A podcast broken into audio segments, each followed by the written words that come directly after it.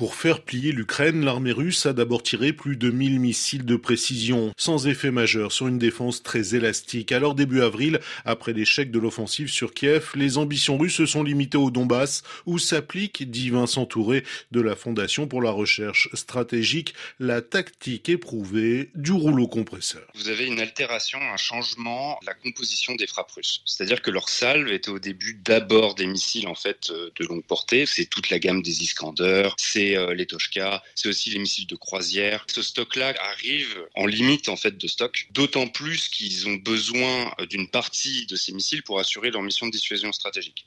Donc ce que l'on observe aujourd'hui, c'est un rôle prépondérant du coup de l'artillerie terrestre, donc avec aussi une imprécision beaucoup plus grande. Ces trois derniers mois, 10 000 soldats seulement sont venus renforcer les troupes russes et dans un conflit de haute intensité, c'est largement insuffisant, souligne Dimitri Minik, chercheur à l'IFRI. L'armée russe, elle arrive au bout de ses forces en termes de ressources humaines. La relève, elle est en fait quasiment impossible en termes de personnel. Les unités prêtes à ce type de combat, finalement, elles ont été euh, consommées, non seulement en termes de vie humaine, mais aussi en termes de morale. Ce sera très difficile sur la durée de continuer ce niveau de combat et d'intensité sans faire plusieurs pauses opérationnelles comme celle de fin mars, euh, début avril. Cependant, pointe Vincent Touré, l'armée russe parvient désormais à grignoter l'est de l'Ukraine. Malgré les pertes qui sont extrêmement lourdes, hein, on parle de plus de 10 000 hommes perdus, hein, vous avez une armée qui paradoxalement ne connaît plus les effets de démoralisation profond qu'il y avait au début de la première phase euh, du conflit.